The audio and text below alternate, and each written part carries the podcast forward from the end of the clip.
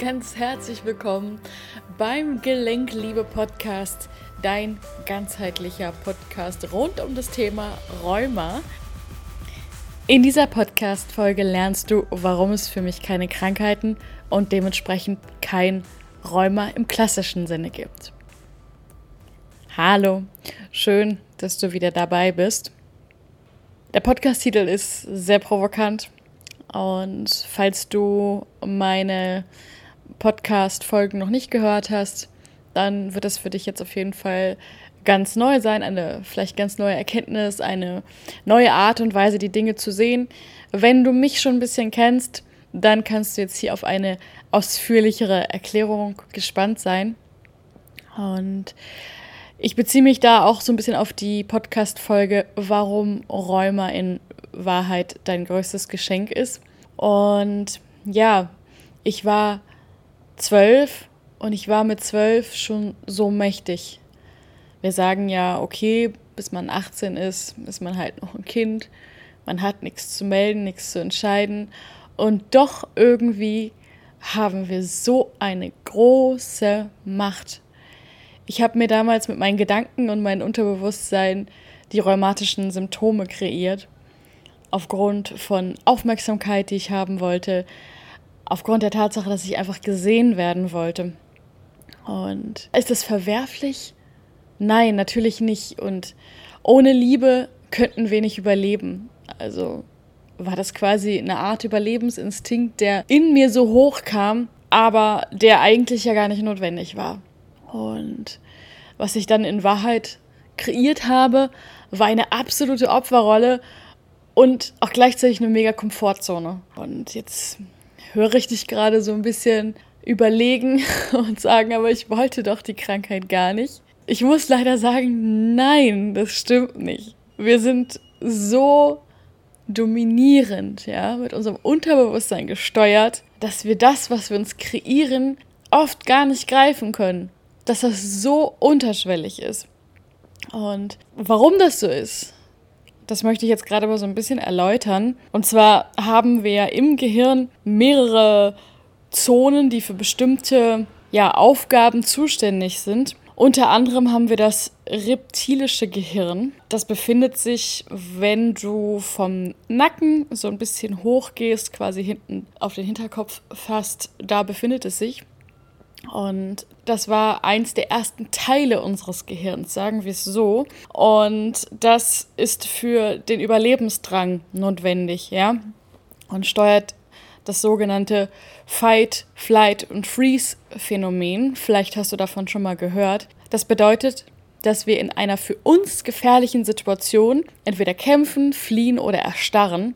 Und aus diesen drei Methoden so nenne ich das Ganze jetzt mal, haben sich dauerhaft anhaltende Schutzstrategien entwickelt, die wir heute als Teil unseres Charakters sehen und die wir als normal ansehen, bis wir das Trauma dahinter erkennen und daran arbeiten.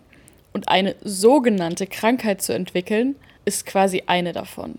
Ja, und jetzt sagst du wahrscheinlich, hm, aber ich kann mich ja gar nicht irgendwie an eine Situation erinnern, die traumatisch war. Bei mir war ja eigentlich immer alles gut. Ja, das ist so die Standardantwort. Dann heißt es ja, bei mir ist doch alles okay, ich habe doch keine Blockaden. Ja.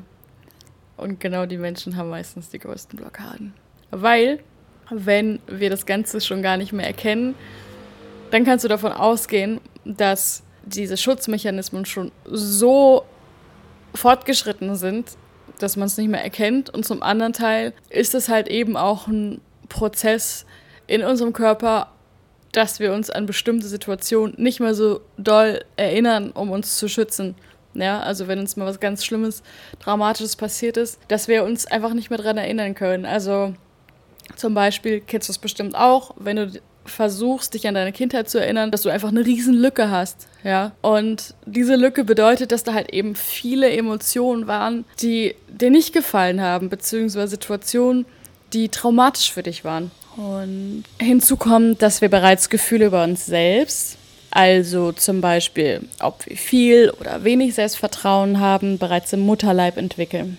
Und zusätzlich, und das ist auch sehr zu beachten, ist, dass wir mit der Geburt die Darmbakterien auch unserer Eltern erhalten. Also 50% Vater, 50% Mutter.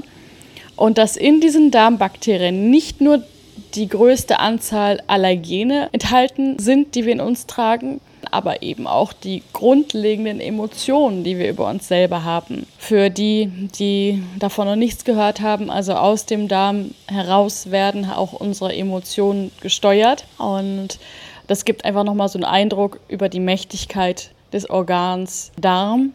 Ja, aber da kommen wir nochmal in anderen Podcast-Folgen drauf zu sprechen. Und genau, das heißt, wir haben unsere hauptsächlichen grundsätzlichen Gefühle, mit denen wir die Welt betrachten, von unseren Eltern ja, quasi in die Wege gelegt bekommen. Und besonders in der Altersspanne von 0 bis 7 Jahren ist unser Gehirn noch nicht so weit, rational zu denken. Also alles das, was um uns herum passiert, beziehen wir auf uns und interpretieren es aufgrund der bereits in uns vorhandenen Gefühle über uns selbst. Und ja, in dieser Zeit von 0 bis 7 entwickeln sich unsere tiefsten seelischen Wunden.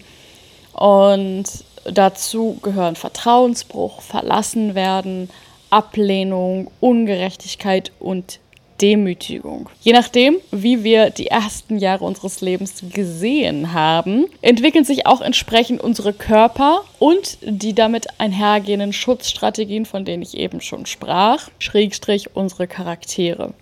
Ja? Und eine sogenannte Krankheit zu entwickeln, hat eben entsprechend der seelischen und individuellen Struktur unterschiedliche Motive.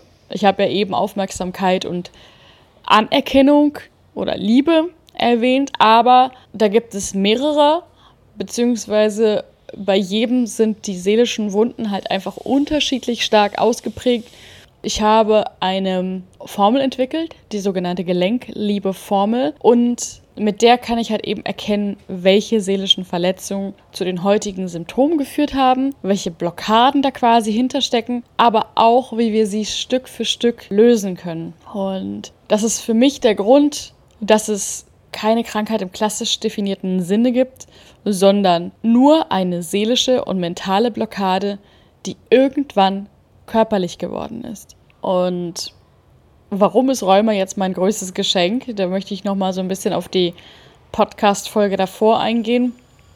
Die Schutzstrategien, die wir entwickelt haben, sind Teil des Egos, beziehungsweise des reptilischen Gehirns. Und das Ego, hast du bestimmt auch schon öfter mal gehört, ist ein weiterer Persönlichkeitsanteil von uns. Und dieser Persönlichkeitsanteil, der hat immer das Problem, der hat selber ein Ego-Problem, der möchte nämlich immer wichtig für uns sein, der möchte immer sich gebraucht fühlen, der möchte immer präsent sein. Und das erklärt eben auch, warum dieser Persönlichkeitsanteil von uns so stark ist. Der möchte immer die Oberhand haben.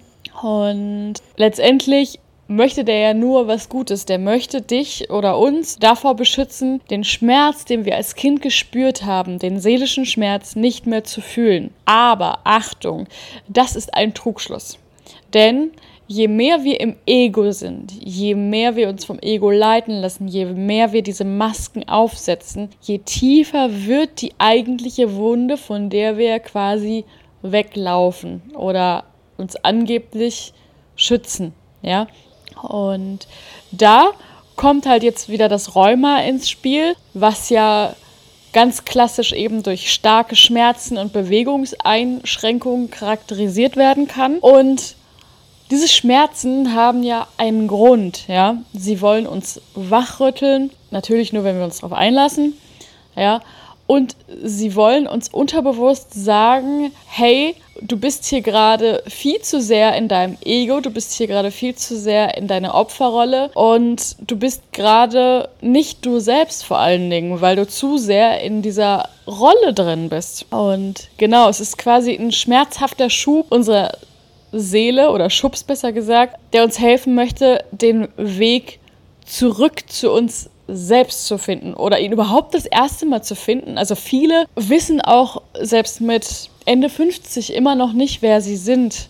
die Erfahrung habe ich ganz viel gemacht mit unseren Klienten hier, dass viele einfach so ihren Alltag leben, in ihrem Hamsterrad drin sind, in ihrer sogenannten Komfortzone, aber nie wirklich mal angefangen haben herauszufinden, wer sie wirklich sind. Und diese starken Schmerzen, die zwingen dich quasi dazu. Denn die Schmerzen zeigen an, ob du in deiner Mitte bist oder nicht. Du kannst sie wie so ein Anker sehen oder wie so ein Kompass für, für dich und dein Leben, ja. Und deswegen ist es so ein großes Geschenk, weil andere haben vielleicht mal ab und zu Kopfschmerzen, aber das ist natürlich nicht so heftig, dass man jetzt sagen würde, okay, ich würde jetzt irgendwas an meinem Lebensstil ändern. Die wenigsten tun das. Ich bin der Meinung, dass es einfach das größte Geschenk ist, zu entdecken, wer du wirklich bist, was du wirklich willst und warum du hier auf dieser Welt bist. Denn ich bin der Meinung, jeder Mensch ist hier auf dieser Welt, um eine bestimmte Aufgabe zu erfüllen, um etwas zu verändern in dieser Welt und dass eben genau diese Symptome eine wundervolle Möglichkeit sind, herauszufinden, was das ist. Und wenn du Lust hast, mehr zu mentalen Blockaden hinter Rheuma zu erfahren, abonniere gerne meinen Podcast, melde dich für meinen Newsletter an und da erfährst du immer, wann es eine neue Podcast-Folge gibt oder andere spannende Neuigkeiten. Und komm außerdem gerne auch in meine kostenlose Facebook-Gruppe und tausche dich dort mit Gleichgesinnten aus. Jeden Sonntag bin ich um 11 Uhr live und beantworte deine Fragen. Ach ja, und bewerte gerne noch den Podcast, damit auch andere Menschen mit Rheuma den finden können und davon profitieren können. Ganz liebe Grüße, schön, dass es dich gibt. Deine Verena.